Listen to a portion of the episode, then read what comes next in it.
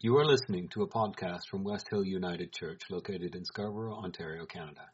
These podcasts are made possible by the generous support of our listeners, volunteers, and members of our community.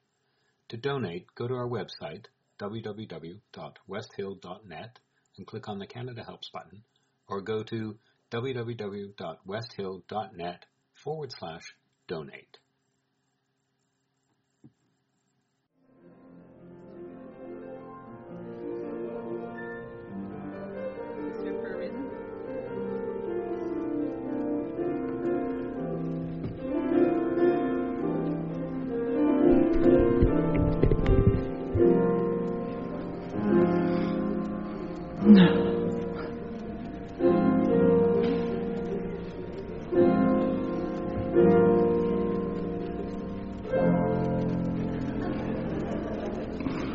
Beautiful, beautiful. Thank you, Scott. Good morning, West Hill. Good morning. Uh, for those of you visiting, my name is Deb Ellis, and I'll be assisting with the service this morning along with Scott, who will be conducting on this Labor Day Sunday morning. And uh, we have a guest speaker this morning, our very own Steve Watson, will be bringing the, the message or the perspective to us. Uh, and if you are visiting, our minister, Gretta Vosper, is on her final week of holidays this Sunday, so she's returning to the podium next Sunday, so we'll look forward to that. We wish to acknowledge that we're on the traditional territory of the Mississaugas of the new Credit First Nations lands, which lands were previously occupied by the Seneca and Huron Wendat First Nations.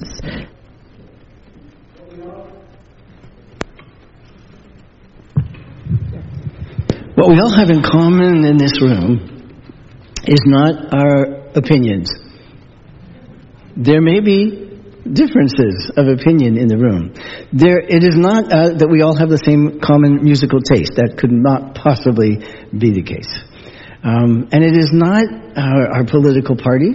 It is not our past. It's not our experience. It's not our background. It's not our preferences. And it's not who we like or don't like.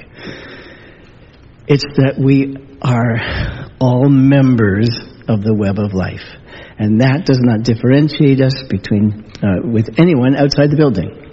We're all on that web.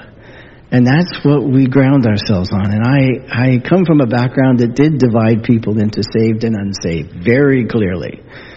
And, and, but, and under that still was the fact that everyone is a member of the web of life. And we celebrate that and ground our factual, whatever we build, uh, we build on that fact. And then we just, what we also have in common, I, I hope, is that we all love perfectly throughout our week, perfectly in every relationship. Uh, no, that is not what we have in common. At least I don't have that in common with you. What we have in common is that we're trying. We're trying to love in all the categories of our lives a little bit better than we did before. And the reason we gather together is not only to center ourselves back into that, which we can drift away from so easily, but also to, to gain some wisdom through a word, through something in the song, through a, a reading, through the message, through a conversation in the lounge that helps us live a little more wisely with that commitment to love. Uh, the readings chosen for today are um, a series of quotes from Martin Luther King Jr. There are as follows Injustice anywhere is a threat to justice everywhere. Our lives begin to end the day we become silent about things that matter. Power without love is reckless and abusive. And love without power is sentimental and anemic. Power at its best is love implementing the demands of justice. And justice at its best is power correcting everything that stands against love. Isn't that beautiful? And finally, if you lose hope, somehow you lose the vitality that keeps moving. You lose that courage to be, that quality that helps you go on in spite of it all. And so, de- and so today, I still have a dream. Offered as wisdom for the journey, may we walk in its light. I don't know anyone more qualified from amongst us to turn and with us share uh, thoughts, ideas, commitments, and challenge on the topic of work, on the topic of labor, but even wider than that, on the topic of justice for all. Whatever your political ilk, whatever your opinion of anything to do with labor and union and politics and people, what Steve says and what he has done qualifies him to speak to our hearts on this topic. So, Steve, would you please come? And we usually, you know, applaud a guest speaker, so why don't we applaud him as he comes here?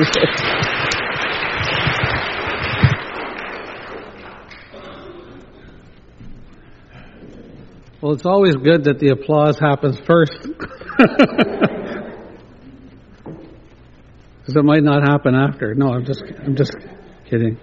Okay, so this is uh, this little talk I've actually written uh, because there's a point to the fact that it's actually written. This is a tribute to Labor Day by way of a personal story and the importance of telling our stories in writing. So tomorrow is Labor Day, and as I've done on this occasion before, I'm going to pay tribute to what Labor Day celebrates.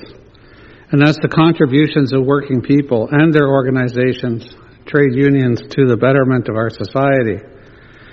In doing so, I'm tempted to uh, rhyme off a lot of statistics, as I've done when I've spoken to university classes. And, uh, you know, I could, I could point out that countries with a high degree of unionization uh, usually have a much fairer and more equitable distribution of income and stronger social programs. Um, I could point out that something that I just read in the Toronto Star on Thursday in an op ed by Linda McQuaig that 26 individuals, 26 individuals own as much wealth in, on our planet as half the entire world's population. That's 3.8 billion people. Now, I ask you if uh, you had to bargain with one of those 26 individuals, what your chances of, uh, of, of getting a fair deal might be because of the, that imbalance of power.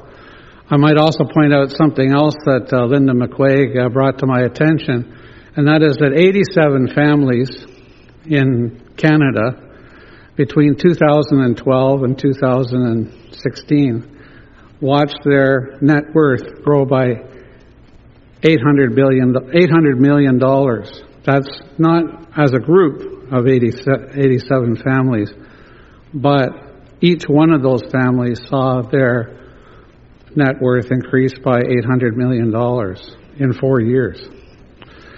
And an individual Canadian worker standing up to bargain with one of those families might find it a little bit difficult if they didn't have an organization. Um, now, you might say that, uh, well, Steve, you're being a little bit unkind to the rich and the super powerful.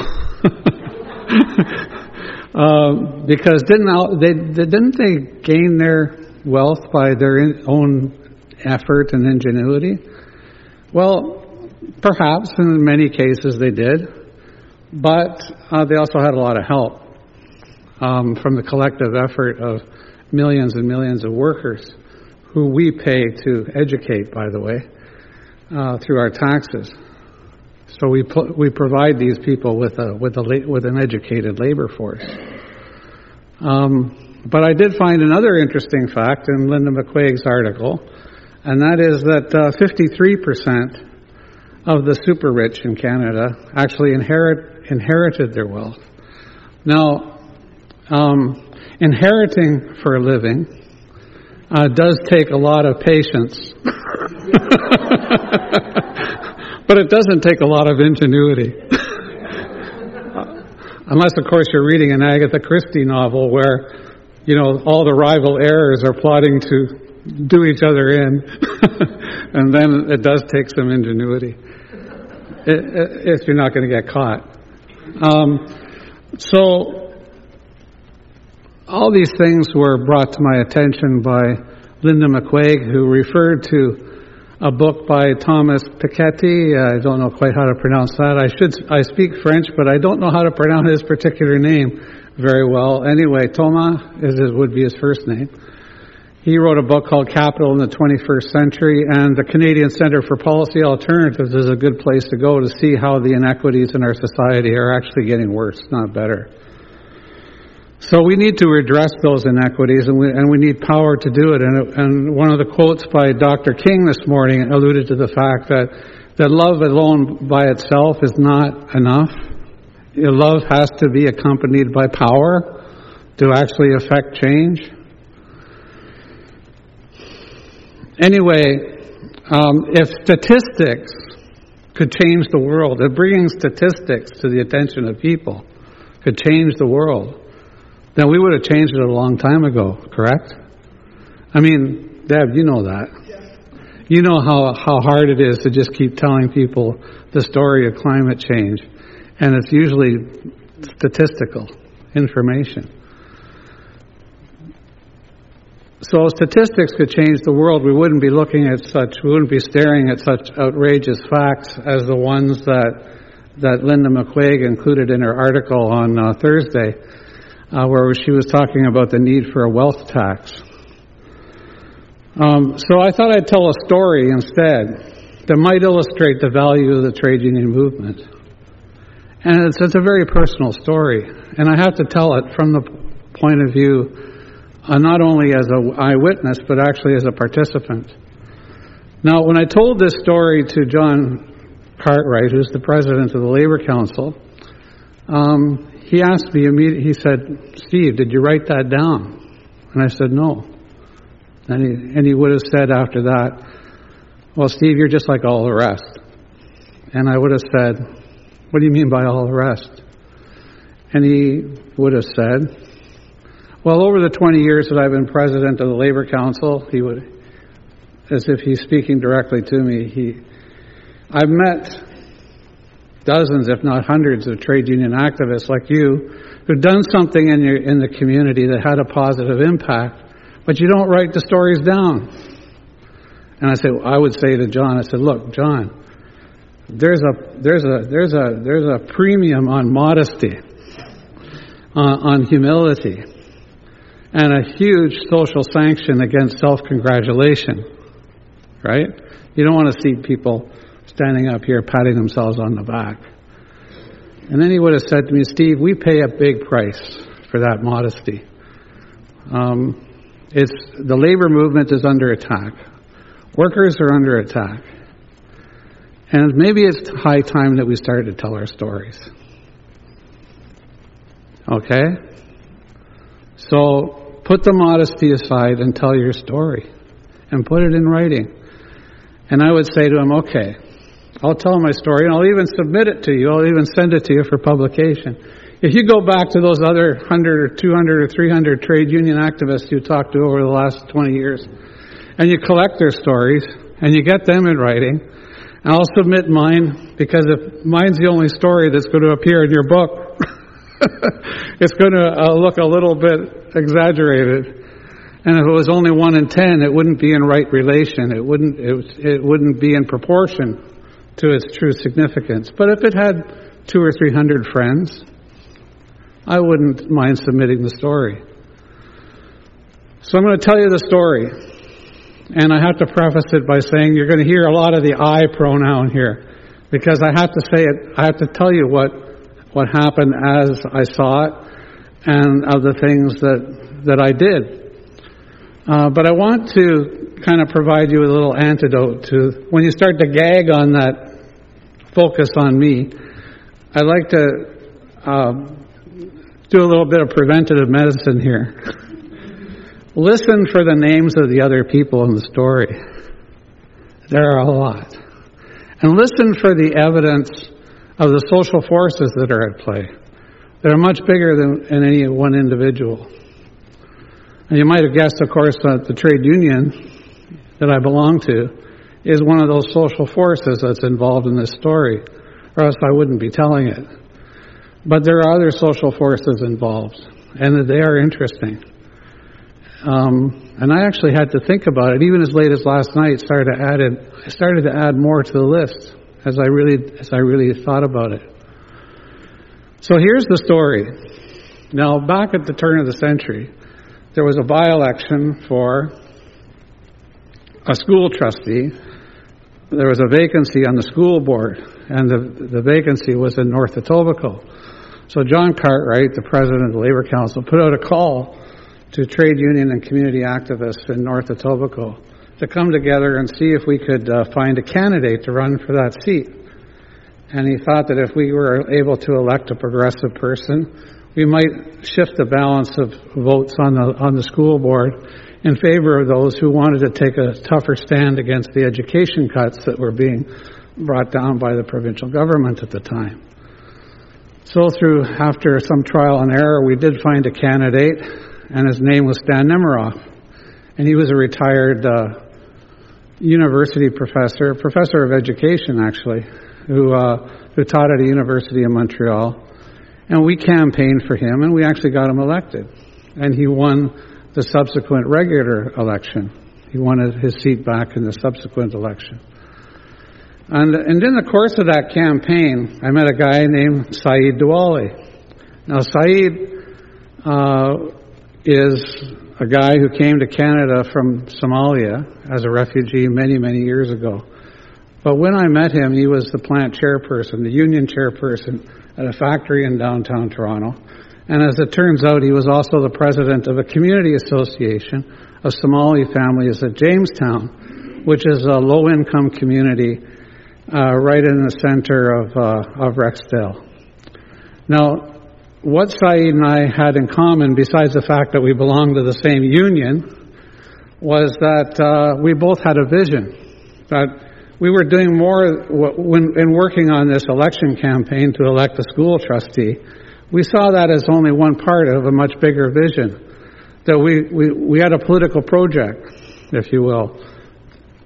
We wanted to see people who were underrepresented um, and under empowered um, build their capacity to art- articulate their own demands and press their own issues, find their own voice. But, but Saeed brought it to my attention that, you know, a vision needs practical steps to tangible results for people, or else it's just a vision. It's just it's just, it's just daydreaming. So he said, Steve, why don't you come to Jamestown and help me and my organization, the Horn of Africa Community Development Association, uh, build an after school program. Now, an after school program was a priority for the community because uh, their kids were not doing very well in school. In fact, there was a very low graduation rate um, in the high schools in, in, from that community. And this could lead to some tragic results. The kind of thing that you read about in the Toronto Star, on the TV every day, you see uh, the tragic results of these situations where uh, where young men are in serious uh, trouble with the law. So they really wanted to change this. And I said, "Well, Saeed, all you have to do is invite me to a meeting of your committee. You must have a you must have a team of people that you've tasked with the job of building this after-school program." And so he invited me to a meeting. He said, It's at the Elm Bank Community Center on such and such a date, such and such a time.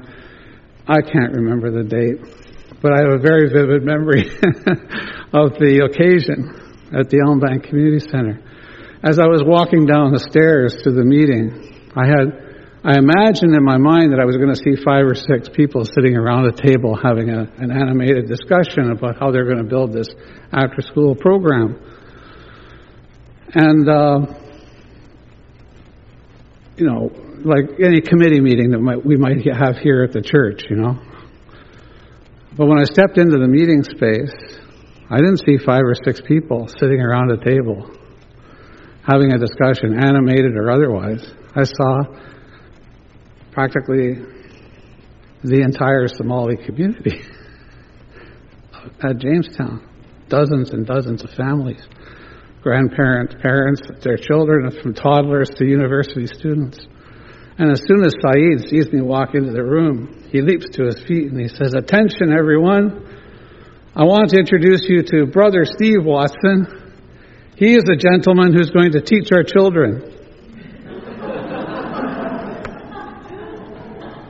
And the men came up to me, men from Somalia have a particular way of greeting you when they're welcoming you into the fold and, and saying, You're one of us.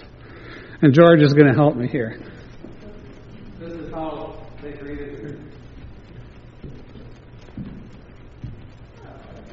Yeah. I'll tell you why.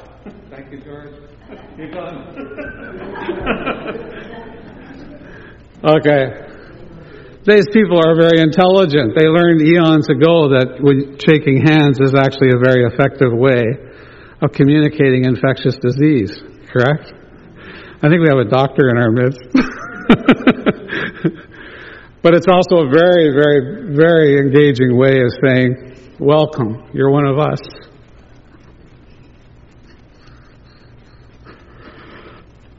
So I said, Well, these people have just placed a huge expectation on me. What am I going to do? Steve, what are you going to do now? So uh, I said, okay, there's only one solution to this. I got to go on a campaign and recruit as many volunteers as I possibly can. I can't possibly do this. So I went to my union, to local unions where I knew the leadership. I went to the education department where I worked, the education department in my union. I went to the labor council. I went to um, the Unitarian Fellowship in Northwest Toronto that Arlene and I were attending at the time. Unitarians are very much like us, by the way. They they don't have a creed. They don't much refer to Scripture, but they have a set of values and principles. Perhaps that's what's more important. And um, now I've got to jump ahead about 17 or 18 years and tell you that anytime I walk through Jamestown or through the community, the vicinity of the community today, it's very likely that a young man who's about 25 or 30 will come up to me and ask me, say, Hey, Steve, how's Aubrey? Now, Aubrey was a guy who heard my talk at the Auto Workers Local Union in, uh, in Brampton. And uh, I was, of course, there making the pitch about the need for volunteers at this Horn of Africa Community Development Association after school program. And um, he was a man who came from Jamaica many, many years ago. In fact, he was in his mid 70s at the time.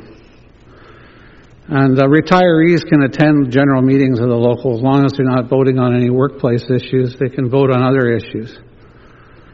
And uh, he comes up to me after the meeting and he says, Brother Watson, he says, I heard your talk about this Horn of Africa program that you got going at uh, Jamestown.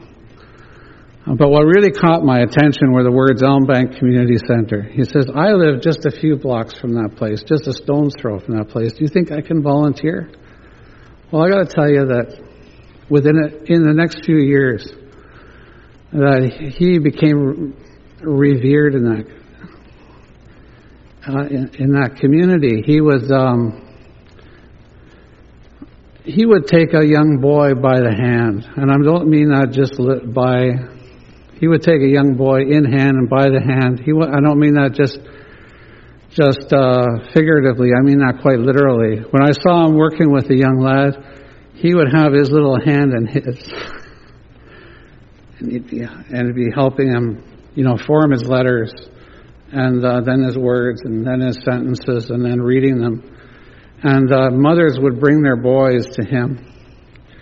And after a month, a teacher would be saying to that mother, "Oh, there's a, a miracle's been performed here. Uh, this kid is up to grade level. We th- we thought we were going to have to put him in a special program, but now he's functioning at the same level as all the rest of the kids. So what happened? Well, the mir- there was no miracle. The, miracle was was Aubrey, and um, I organized a surprise birthday party for him. After a few years, I said, "This guy needs some recognition." Um, the entire the the executive board of his local union came down to the Elm Bank Community Center. This guy was always a rank and file guy. And for him to see the executive board, the elected leadership of his local union there, and the workplace leadership from the plant that he worked at all his life, that meant a lot to him. So um, now I want to tell you that at the uh, just uh, not too long ago, I was at the meeting space of the Horn of Africa program at uh, at the Elm, at uh, at Jamestown, the Horn of Africa meeting space, and I saw they had a little collection of books, a little library, and I walked over to take a look, more a closer look, because I'm always interested in the books people have, and it turned out there was an inscription there.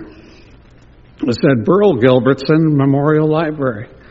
Well, Burl was uh, a woman who heard my talk at the Unitarian Fellowship about the need for volunteers.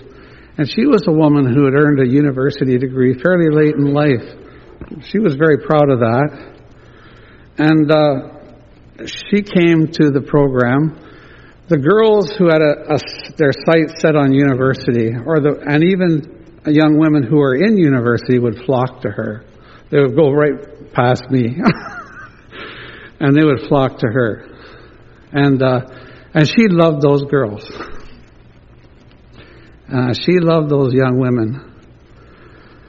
Uh, so it was it was very touching to see that uh, this association, the Horn of Africa Association, had named uh, a library in her memory. And then there was Cheryl Krasinowski, the director of the department that I was working in, the education department. And she not only brought herself, but she brought her entire family, her husband, and they would come down as often as they could, which was hard because of her workload. But after about, by about 2003, despite these remarkable people, and I only mentioned three of the volunteers, because there were others that came from the Labor Council, the Union, the Unitarians, I just mentioned three to give you an idea of the kind of difference that they were making in the community. But after, uh, by about 2003, I had a decision. I, I, I looked at this situation. I said, Steve, I said, we've run up against certain limitations. There are certain things we're, ne- we're not going to get past these limitations. So I talked to the, to the leadership of this association.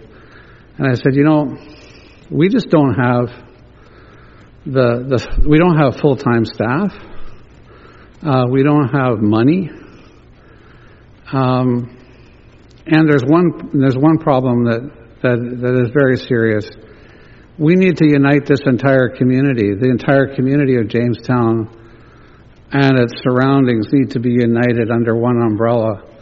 And the, and uh, they're not going to come under a banner that says Horn of Africa. There are just too many people from other parts of the world.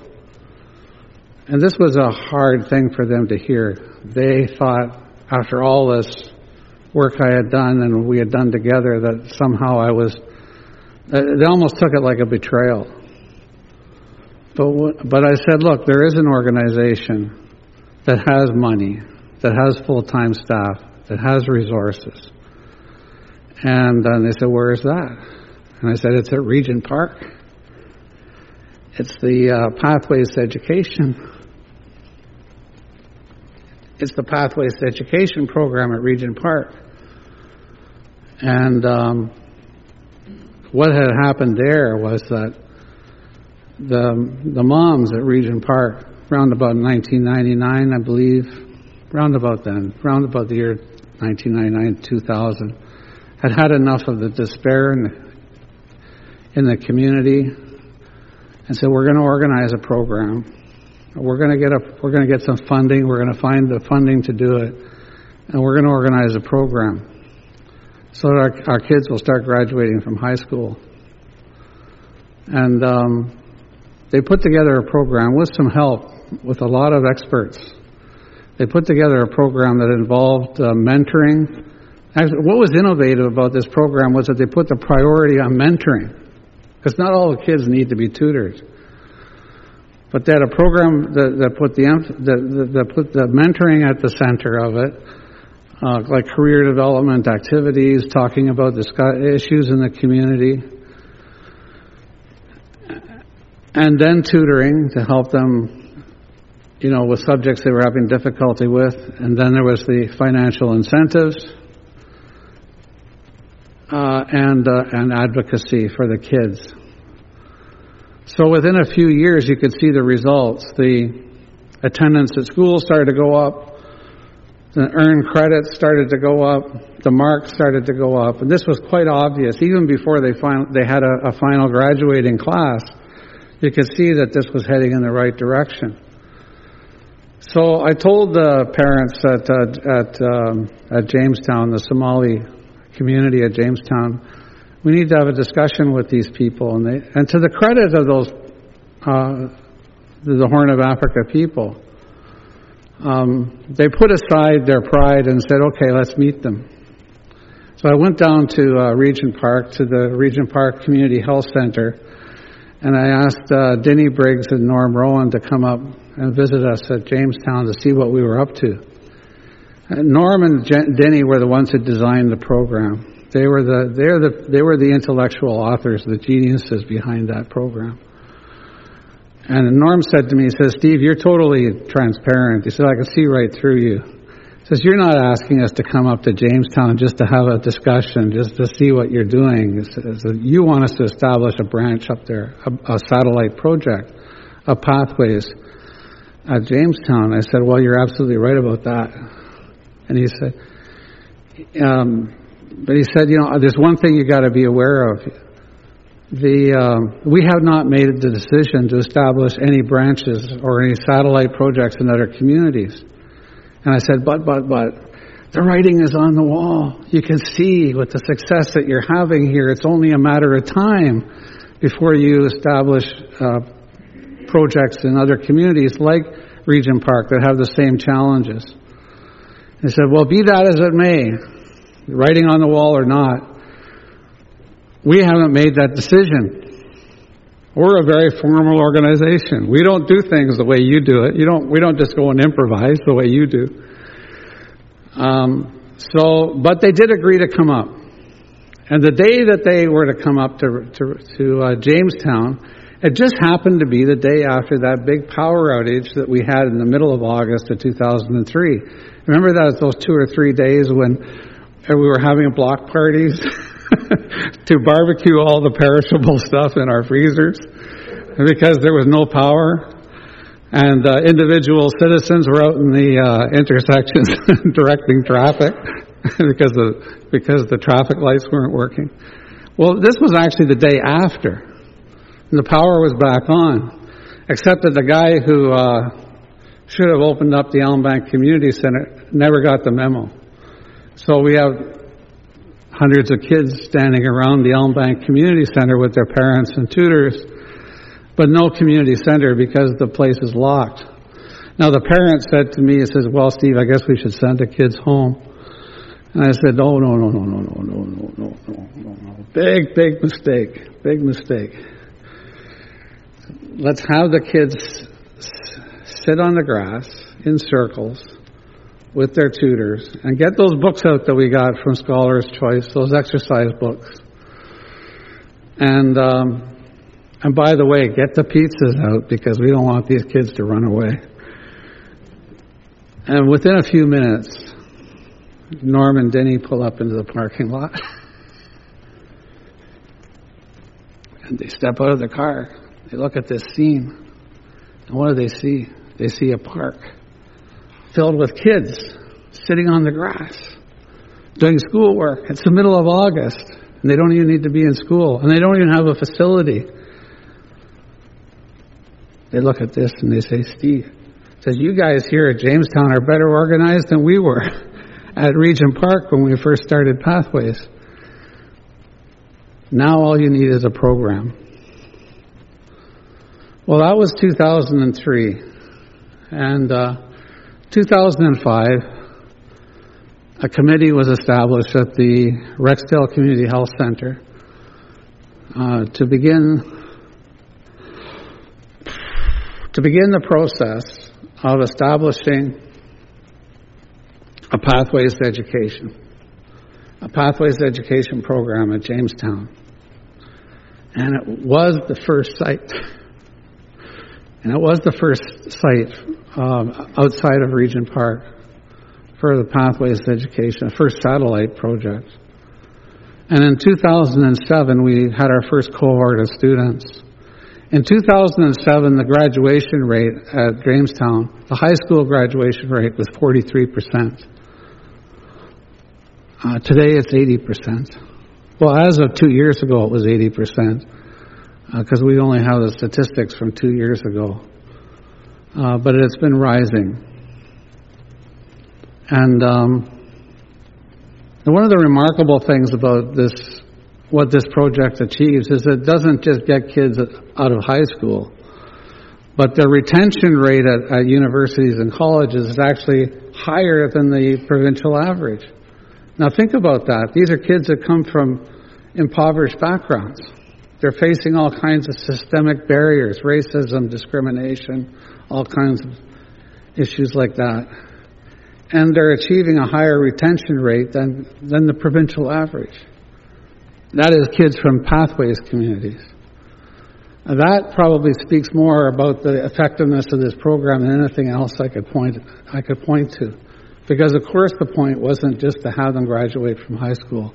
It was to get them on to uh, a path that would lead to a brighter future. And of course, along with that means a whole lot less violence in the community, a whole lot less trouble with the law. And um, in 2011, I retired. Actually, one of the things that was in the back of my mind, taking early retirement at the age of 60, was I said to myself, oh, you can go back to Jamestown and there won't be this job in your way. so I went back to the Pathways office at Jamestown and guess what? Nobody there knew me. the entire staff had changed between 2007 and 2011. I had actually gotten quite busy in my job in the last five years. I often joke that it took uh, 20 years for me to learn how to do my job. but I actually became very productive in the last five years, and I, they kept piling more and more projects on me. Um, even the LGBT community came to me and asked me to write the curriculum for their conference. And I said, uh, You know that I'm a straight guy, right? And they said, That doesn't matter to us. It says, We want an activist conference. We're tired of these academic exercises. We want an activist conference. Anyway, so two, 2011, I retire. And I go to the office, and nobody knows me. And I, am thinking, years later, I thought of this. I thought, I thought to myself, I said, Steve, what did, what did, what were they thinking when you showed up? so here's this old guy that nobody knows, and he doesn't look like anybody in the community. And he says, I want to tutor high school students.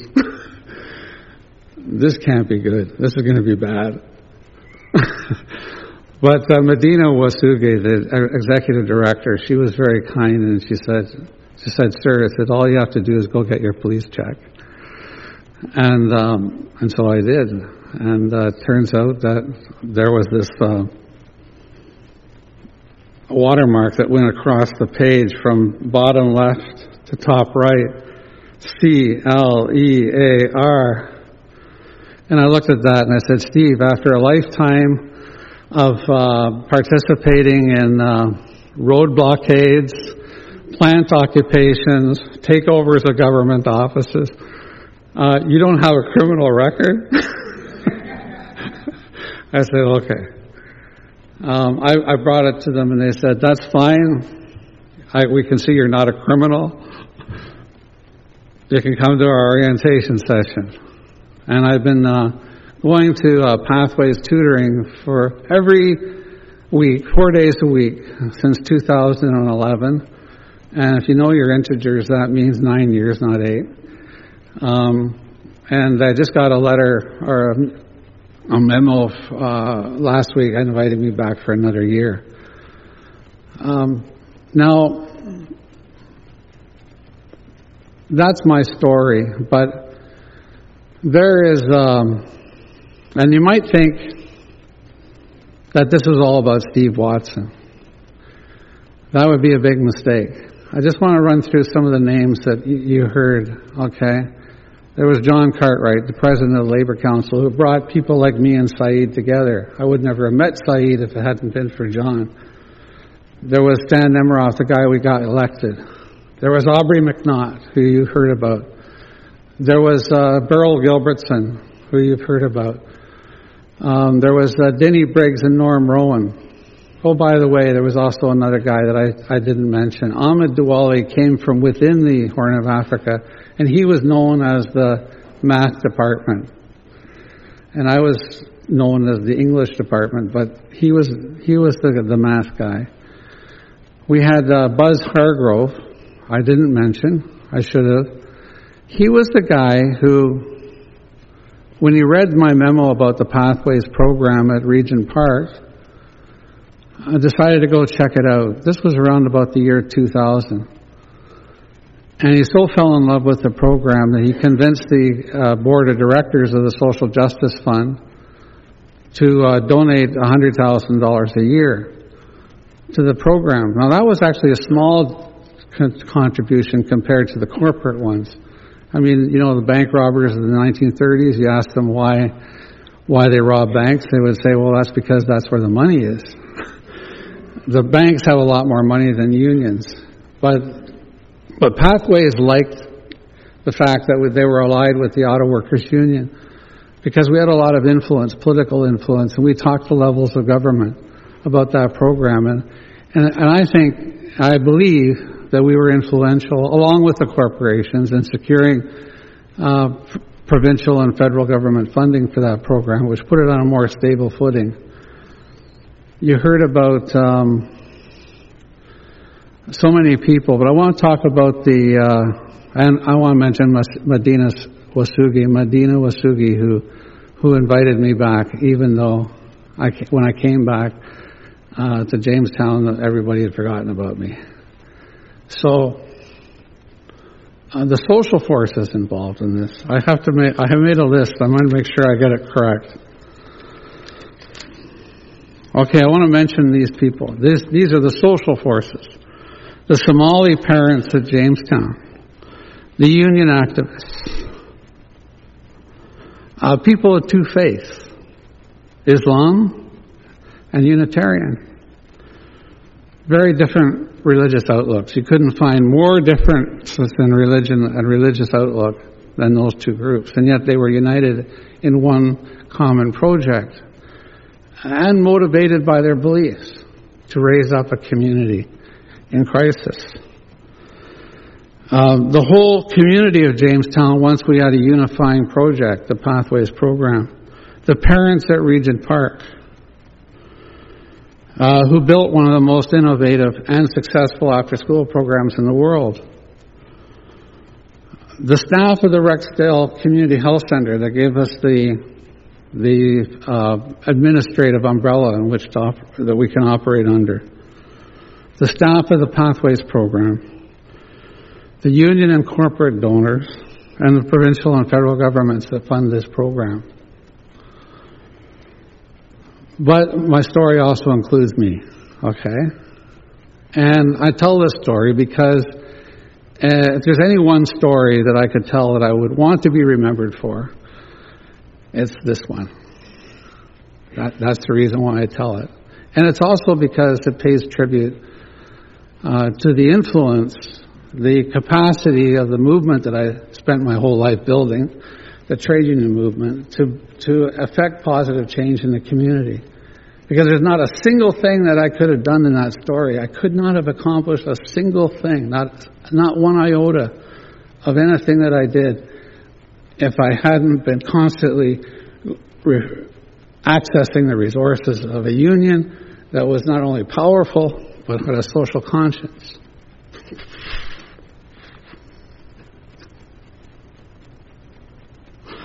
Now, I want to say something. This is a little transition to uh, a little segue to the importance of telling your own story. I'm sure that this story, if I told it right, would inspire or provoke somebody to want to tell their own story. But I also want to talk about the importance of putting it in writing. And the, um, the, the best and most efficient way I can I can motivate this idea is to just ask you to go to WNED, to uh, the public uh, television station that, in, that comes out of Buffalo, and just watch that show called Finding Your Roots. If you watch that show, you'll see celebrities come on. They're all famous people. But they have one thing in common besides their celebrity. They had no idea who their ancestors were. and they accessed the awesome research team that this guy, uh, Henry Louis Gates Jr., the host of the show, has at his fingertips to, uh, to find out who their people were. And they can produce a story. They can produce uh, quite an, uh, uh, a wonderful story of, of, who, of their ancestral background. But one thing is often missing from those stories. Their ancestors very seldom, almost never, wrote down a story. They can only infer or guess from the facts what their stories might have been. But if you write a story, the people who will most appreciate it, this is counterintuitive, won't be the, your, your sons and daughters. You can say, wait, wait a minute, won't be my son, my sons and daughters? They won't appreciate it. You know why they won't. They won't be so enthusiastic about it because they'll say, "Ah, I've got to listen to that story one more time. I've heard all their stories." The people, the, the people who will appreciate your story are your grandchildren and your great grandchildren and the descendants going forward into time, people that you won't meet. They will appreciate it. And so, how do you do? The bigger question is not only why you sh- not just why you should do this, but but how? How are you going to do this? Yeah, how? That's a tougher question. But I would suggest to you that there's a way to do it. Form a, a little group called the Storytellers Society, or the Yarn Spinners Circle, or the or the Liars Club whatever you want to call it, and help each other write the stories, put them in writing. So I'm going to close by saying that uh, you heard a story today that pays tribute to the labor movement, but also I want you to to uh, think about the importance of writing your story, just like John Cartwright said to me. He says, Steve, you got to write that one down. And um, so I'll leave you with two thoughts. The next time you hear somebody running down the trade union movement, don't quote a bunch of statistics about the value of unions and collective bargaining. Tell them, I heard a story. I heard a story one day. Do you want to hear it? And if you can't remember the details, tell another story about why people need power, why need, people need power to affect change.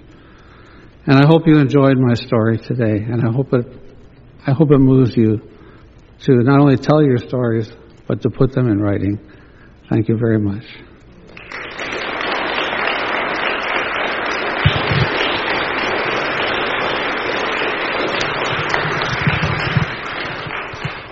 I've got copies, by the way. Can you Yeah, uh, go ahead.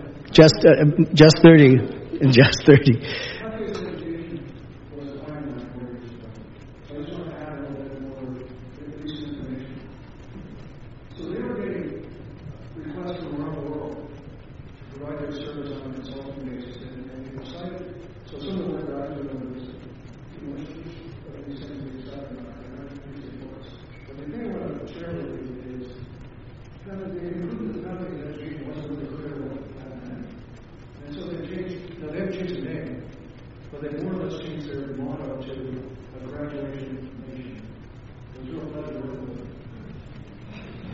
Thank you, George. After every name that Steve mentioned, we could have said in this abundant blessing, we share the joy, but I would like to just say it for what Steve has shared with us of himself in this abundant blessing, Steve. We share the joy. I'm going to ask you to stay seated as we do our sending song. Um, well, you'll, you'll be you'll be uh, requested to stand when the words come. I'm just going to play this as as we end Um, watch the pictures, relate to them, and then we will stand and sing a song that I think sums up what what still is relevant, although it was written a long time ago.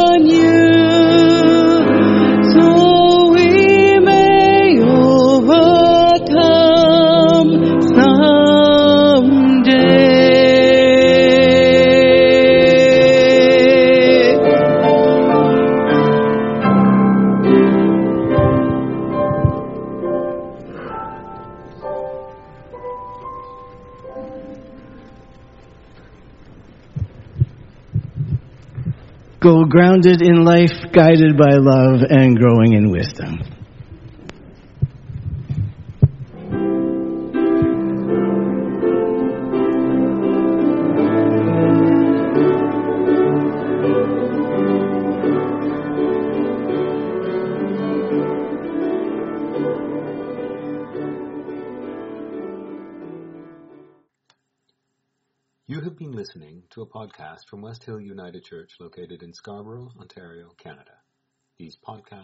Possible by the generous support of our listeners, volunteers, and members of our community.